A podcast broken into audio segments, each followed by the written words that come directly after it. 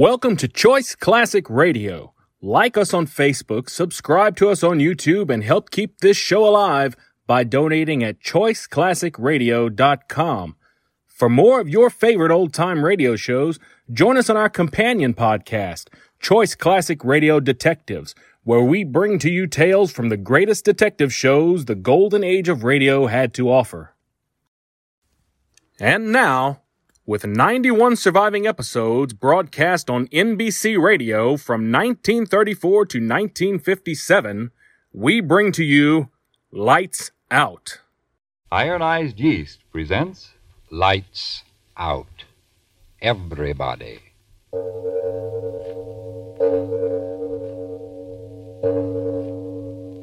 It is later than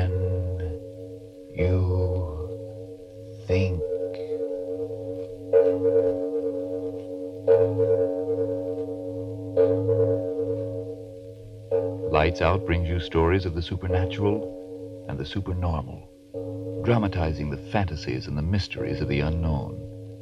We tell you this frankly.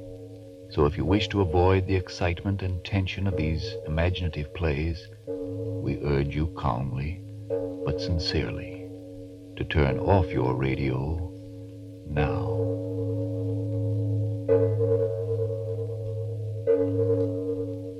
This is Arch Oboler.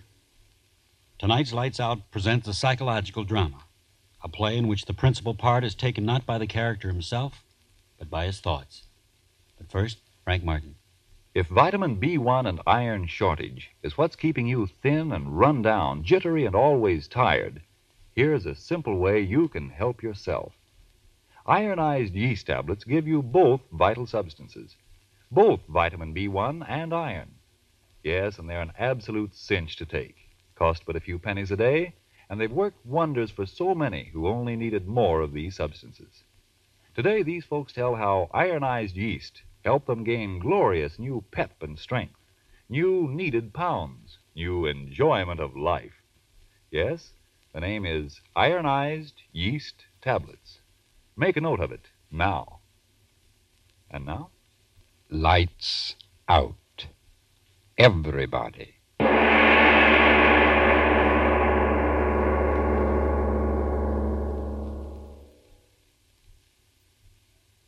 The voice you are about to hear is that of the thoughts of one Darrell Hall, accused murderer. He sits in a courtroom awaiting the return of a jury which is to decide whether he is to live or die. And as he waits, the thoughts in his mind seethe and swirl, seethe and swirl. Guilty, not guilty, guilty, not guilty. Oh, why don't I stop thinking those words? Words those jurymen are saying. He's guilty. He's not guilty. He's guilty. Not guilty. No, Guilty. no, I've got to stop thinking of what's going on in that room. The jurymen, I've got to stop thinking of them. I've got to keep my head clear. I've got to figure things out. When did all this start? Yes, I remember. That night Wayne and I were sitting in my room talking about dreams. I remember he said, Oh, come on, Darrell. Don't expect me to believe that one. I'm certainly telling you the truth. A fellow with your imagination wasting his time teaching biology to a bunch of co-ed nitwits? no, sir. You should be writing fiction. Why, I assure you, my dear Wayne, I've told you the truth. Here. Are you really serious? I am. You actually mean that in all your life you've never had a dream? Never. Not even when you were a child? To my knowledge, I've never had a dream in all my life. Well, how do you like that? I like it very well. I close my eyes, oblivion. And then I wake up. No nightmare hangovers, thank you. now, wait a minute, Darrell. Let me get this straight. You mean you've never even had a dream after, you know, eating a Welsh rarebit at midnight or surrounding a dozen green apples or anything like that? Believe me, Wayne, I've never had a dream of any shape, form, or description in all my life. A dream to me is just a word, something that happens to other people, but never to me. Oh, but everyone must dream. Well, just so happens that my subconscious doesn't work that way. I tell you again, I've never dreamt. Oh, what do you know about that? It's just unbelievable. I tell you, unbelievable. Yes, that's what he said. It was unbelievable. Unbelievable that I'd never dreamt. And then after a while, he went away and left me there. It was early evening, but I remember that somehow, strangely, I was very tired. I sat down in the easy chair. Ah, I was so tired. I closed my eyes. I slept. And then it happened. A strange murmuring in my head.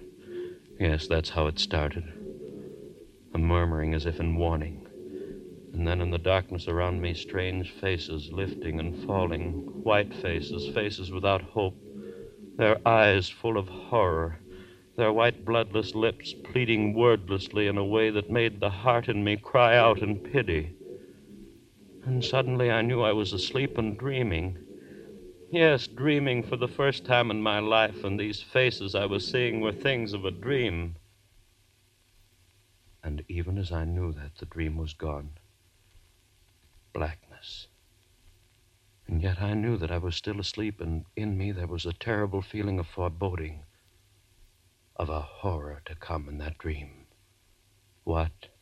How? I didn't know, but I wanted to stop sleeping. I wanted to open my eyes quickly before. And then I saw her. In my dream, I tell you, I saw her moving slowly toward me out of the darkness that was my dream. At first, a white wraith like thing, and then I saw it was a woman. Yes, the body of a woman, but the face. That face. Gross. Unclean. The thick, bestial brows. The wrinkles of the lecherous writhings of thin crimson lips that lifted from teeth bright and pointed and flecked with blood. Closer, closer to me, and then she spoke. One word. Kill. Yes, that's what she said. Kill. And as she said it, she moved closer. Her hands went out and her eyes. And in my dream, I screamed. I awoke. I remember just at that second the clock on the mantel began striking. Five, six, seven. I counted each chime in happiness since the hearing of it meant that I was awake, awake out of the horror of that dream. When the clock had stopped chiming, I sat there. My one thought was, if that's dreaming, may I never dream again. I heard a sound. What was that? I sat still, afraid to move. And then I laughed.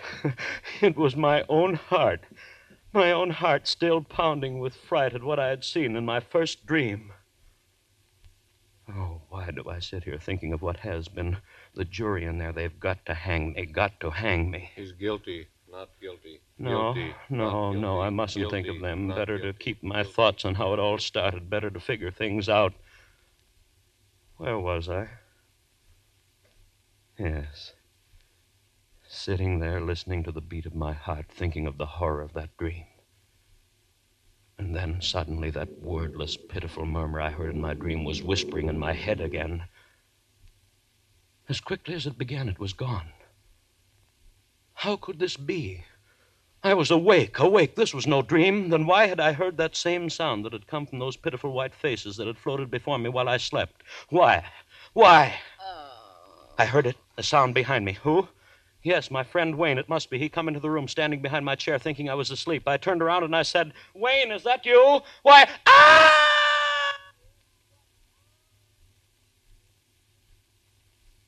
Yes. I screamed. I screamed so loudly there was blood in my throat. For it was she again, that woman. That woman out of my dream. But this wasn't a dream. She was standing there, I tell you, she was standing there close to me, looking at me, and those devil's lips said that one word. Kill. I jumped to my feet. No one in the room, no one. I tell you, I remember standing there, my head reeling. Who was she? Where had she come from? But there was no one in the room. Had there been anyone there? I didn't sleep that night. And by morning, yes, by morning I had it all figured out. Two dreams, that's what it had been. And the second had been more vivid than the first. Yes, of course. I had never dreamed before, and of course my first dream would seem reality, and. And yet, some measure of uncertainty remained with me. Mary saw it in my face when I had dinner with her that night. I remember she said, Daryl, do you mind if I ask you something? What a question. Of course not. Is there something wrong You mean with the dinner? Why, you know this is my favorite restaurant. with you, dear? Has something gone wrong at the university? Why do you ask that? The worry in your eyes. Oh, What is it, dear? oh, nothing, nothing important. Changed your mind about loving me? Mary. Oh. Then tell me what it is, please. All right. It's really nothing to concern yourself over, just a dream. Dream?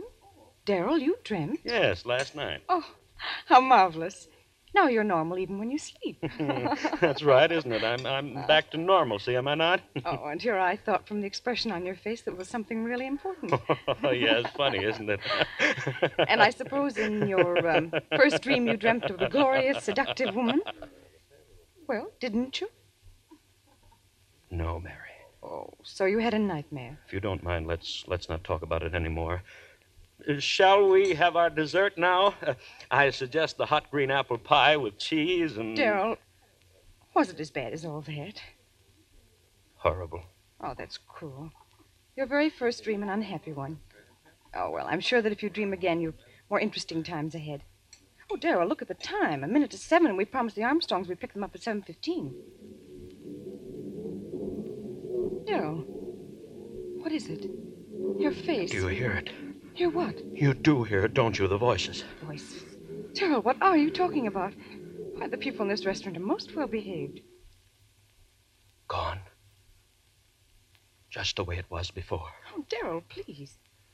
If it's a joke, please tell it to me. Daryl, what is it? What are you staring at?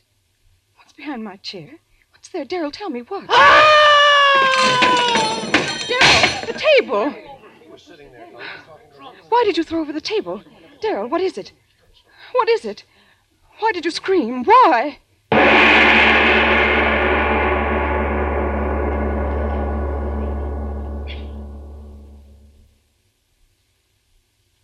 Ladies and gentlemen, a moment's time for breathtaking in this amazing story of Darrell Hall, accused murderer. A moment to get back to the realities of our everyday life and the problems of those unusual times which confront you and me and that man and wife who may be your next door neighbor. Are you short on vitamin B1 and iron? If so, this may be you saying, Oh, tomorrow's another day. The work's piling up on my desk, and I'm so tired out and jumpy and all in, I haven't a chance to catch up with it. Don't be so sure of that, my friend. If, like so many Americans today, you simply need more vitamin B1 and iron, here's an easy way to get them. Take ironized yeast tablets. They're the famous two way preparation that gives you both vitamin B1 and iron. And believe me, you must have enough of both. Because when you don't get enough vitamin B1 in your food, you may lose your appetite, not eat all you need. Or you may not get all the good out of your food. And when you don't get enough iron from what you eat, you may be weak and pale and feel all in. Mm-hmm. And you say ironized yeast tablets supply both vitamin B1 and iron? Maybe I should try them. By all means, do, if you need more of these substances. See if pleasant little ironized yeast tablets don't help you as they've helped so many others with these deficiencies. See if pretty soon you aren't saying, Man, oh man, I feel great. I've gained pounds. I've got my old pep back thanks to ironized yeast. Yep, I just breeze through my work these days. And now back to the thoughts of Darrell Hall, accused murderer, as he sits in the courtroom awaiting the return of a jury, which is to decide whether he is to live or die.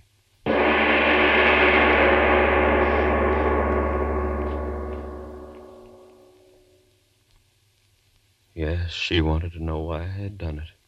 Screamed, thrown over the table. They all wanted to know. But how could I tell them? Tell them of her. Standing behind Mary's chair, that thing of degradation, and those lips saying, kill. I went home. Mary thought I was overworked. It's your nerves, darling. You've been working so hard. Go home and rest, darling. That's all you need. Rest, rest. What good was rest? I had to reason things out. All my life I'd lived with reason, and now this horror. Hallucination. Yes, that was it. I had been working hard. They paid so little at the university and expected so much. And so I rested through the next day. It was quite dark when I awoke. The phone rang. It was Mary calling to find out how I felt. Are you sure you're all right, Daryl? Oh, yes, Mary. Yes, I'm fine, thank you. You sound all right. Your advice was good, dear. Rest apparently was just what I needed. Then go along back to bed. I'll talk to you tomorrow. All right, dearest, and thanks for calling. Goodbye, Daryl. Sleep well tonight. I hung up the receiver. And then the clock on the mantel behind me began striking. Always at seven. Yes, that was true. Both times at seven o'clock was when that horror had happened, and then, with the last chime of the clock, I realized it was seven again. Seven. Would I see her again? I stood there back against the wall, waiting. So quiet. I could hear the clock ticking away the seconds. Would it happen again, this hallucination of mine? I waited.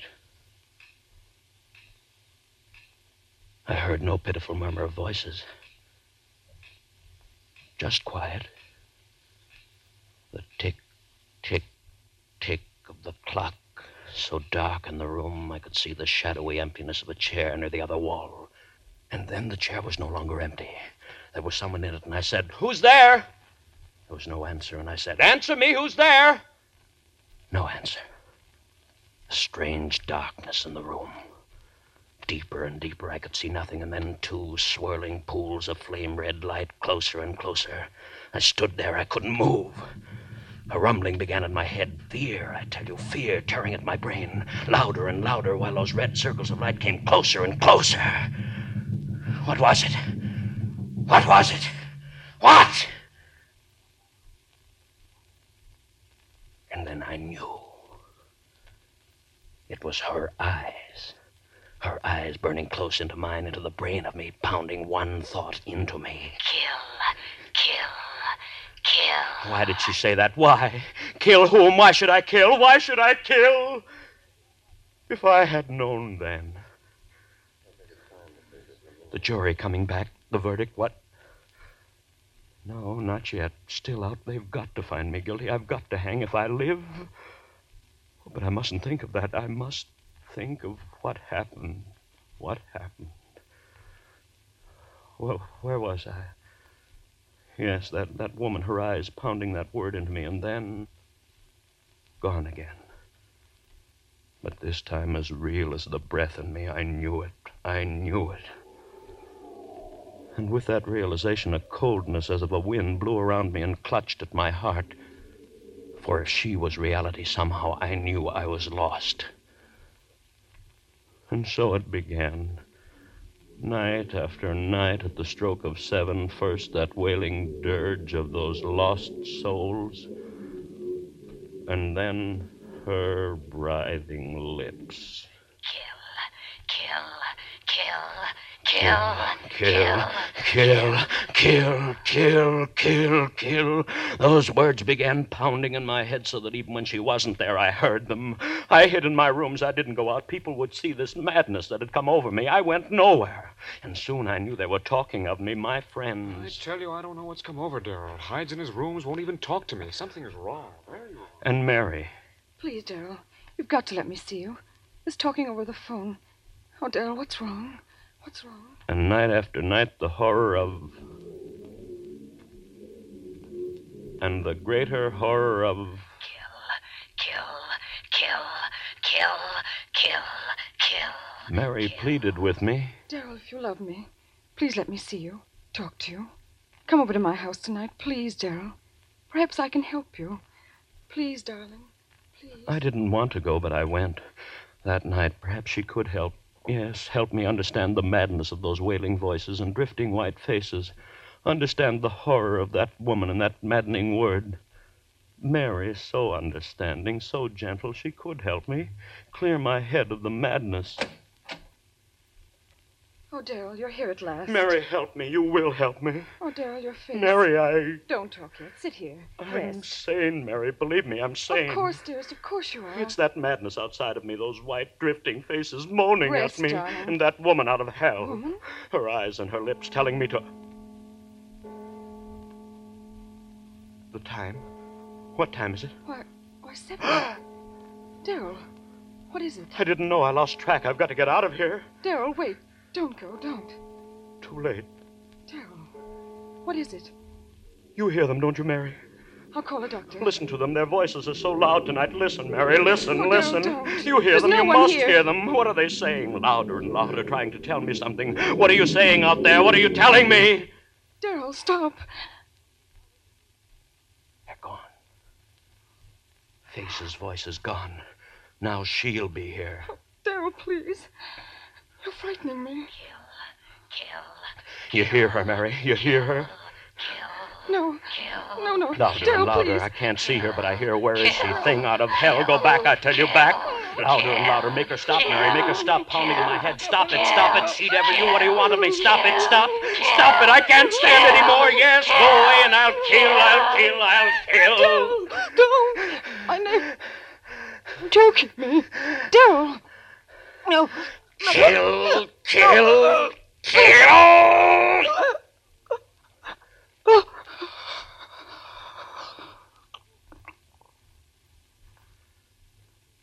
Mary. Mary.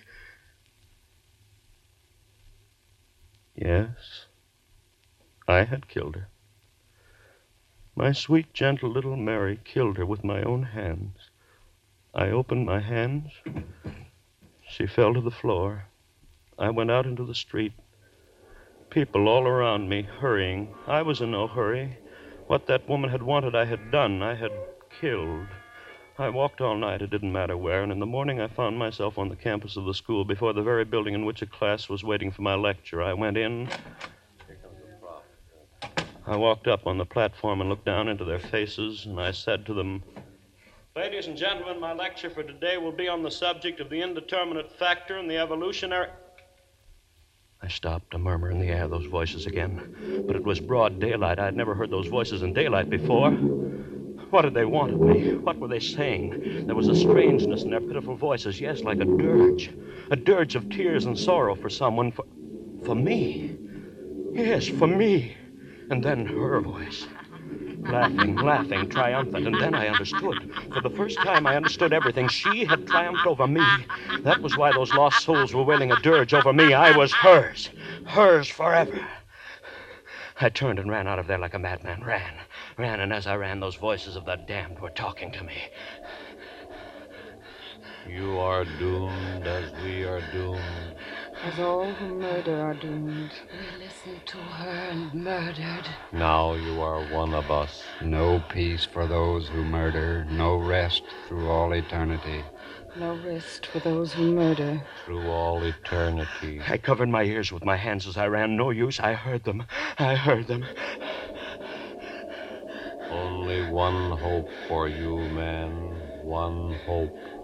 Expiate your crime. On the gallows. Pay for what you have done. Die on the gallows, and you shall have rest. One hope, man. One hope. So that was it. If I paid society for my crime, she would fail.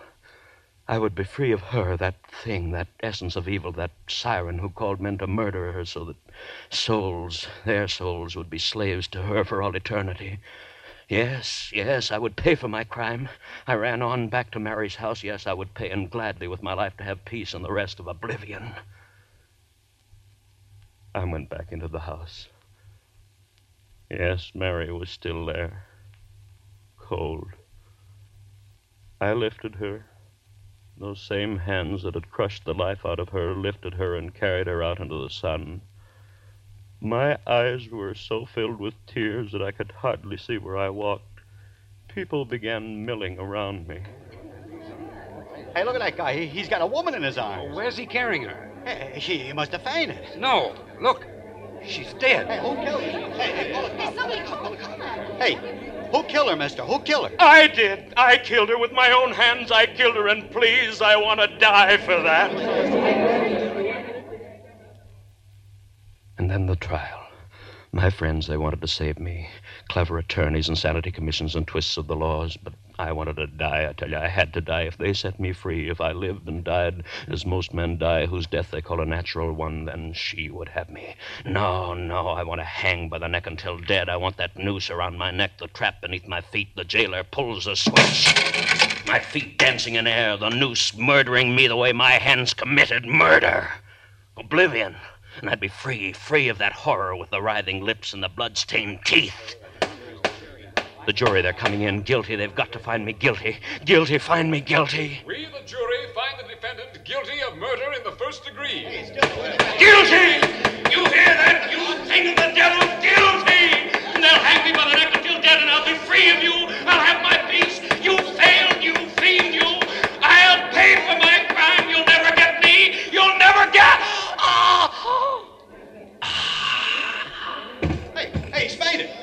Defendant's fainted. Get a doctor, someone. Ambulance, call an ambulance. Ah, it's no use. This man is dead. Heart attack. Holy. And would you take a look at his face? As if he was looking at the devil himself.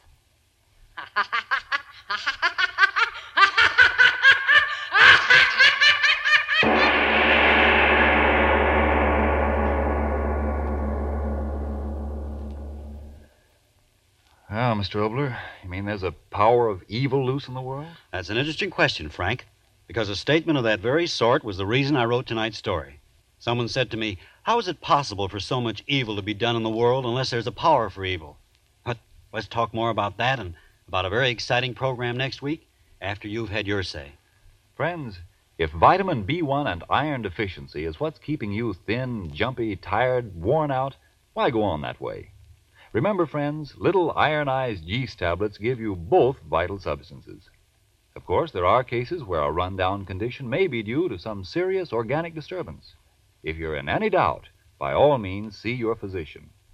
But if more vitamin B1 and iron is all you need, remember, ironized yeast has been so successful in such cases that it's sold on this no risk, money back basis. If you don't begin to eat better, to feel better, and to sleep better, the cost of the first bottle will be refunded to you in full by Ironized Yeast, Box IY, Rahway, New Jersey. Now, what about this living power of evil, Mr. Oboler? Well, my own belief is that no such power exists. I believe that the evil that men do may be caused by outside influences, poverty, uh, the will to power, the wrongful examples of others. But as to the evil being a living monster, well, supposing we call tonight's story a parable of a man who really wanted to kill and saw the evil intent within himself personalized so vividly that he thought it actually existed outside of himself. Well, that explanation satisfies me. Now, what about next week? About next week, Frank? Well, I'm going to say that I think we have one of the most unusual and timely lights out plays so far. We're particularly anxious that you hear this story. It's a quite different one, I promise you. Execution's the title.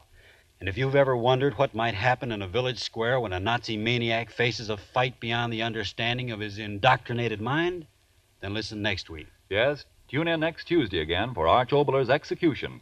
And if you need more vitamin B1 and iron, be sure to try ironized yeast, the one and only ironized yeast. But remember, there's only one ironized yeast. You'll know it instantly by the yellow and orange package and by the big letters IY on the container and on each tablet.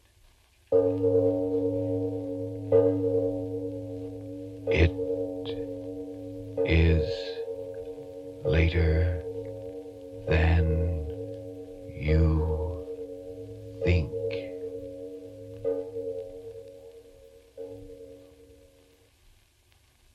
Here's how to step ahead in caring for your white shoes. Now that shoe rationing's here, and you want to keep your shoes in good wearing condition all the time, get Energine Shoe White. Energine Shoe White is made with the whitest pigment obtainable, only the very whitest. It spreads over your shoes easily, evenly, helps to keep them as white and neat looking as they can possibly be. That means more satisfactory wear from those precious white shoes of yours. So remember, for the best of care for the white shoes you wear, get Energine Shoe White. This is the Columbia Broadcasting System. That concludes today's episode. We'd like to thank you and remind you to donate at choiceclassicradio.com. Remember, your donations make episodes like this possible.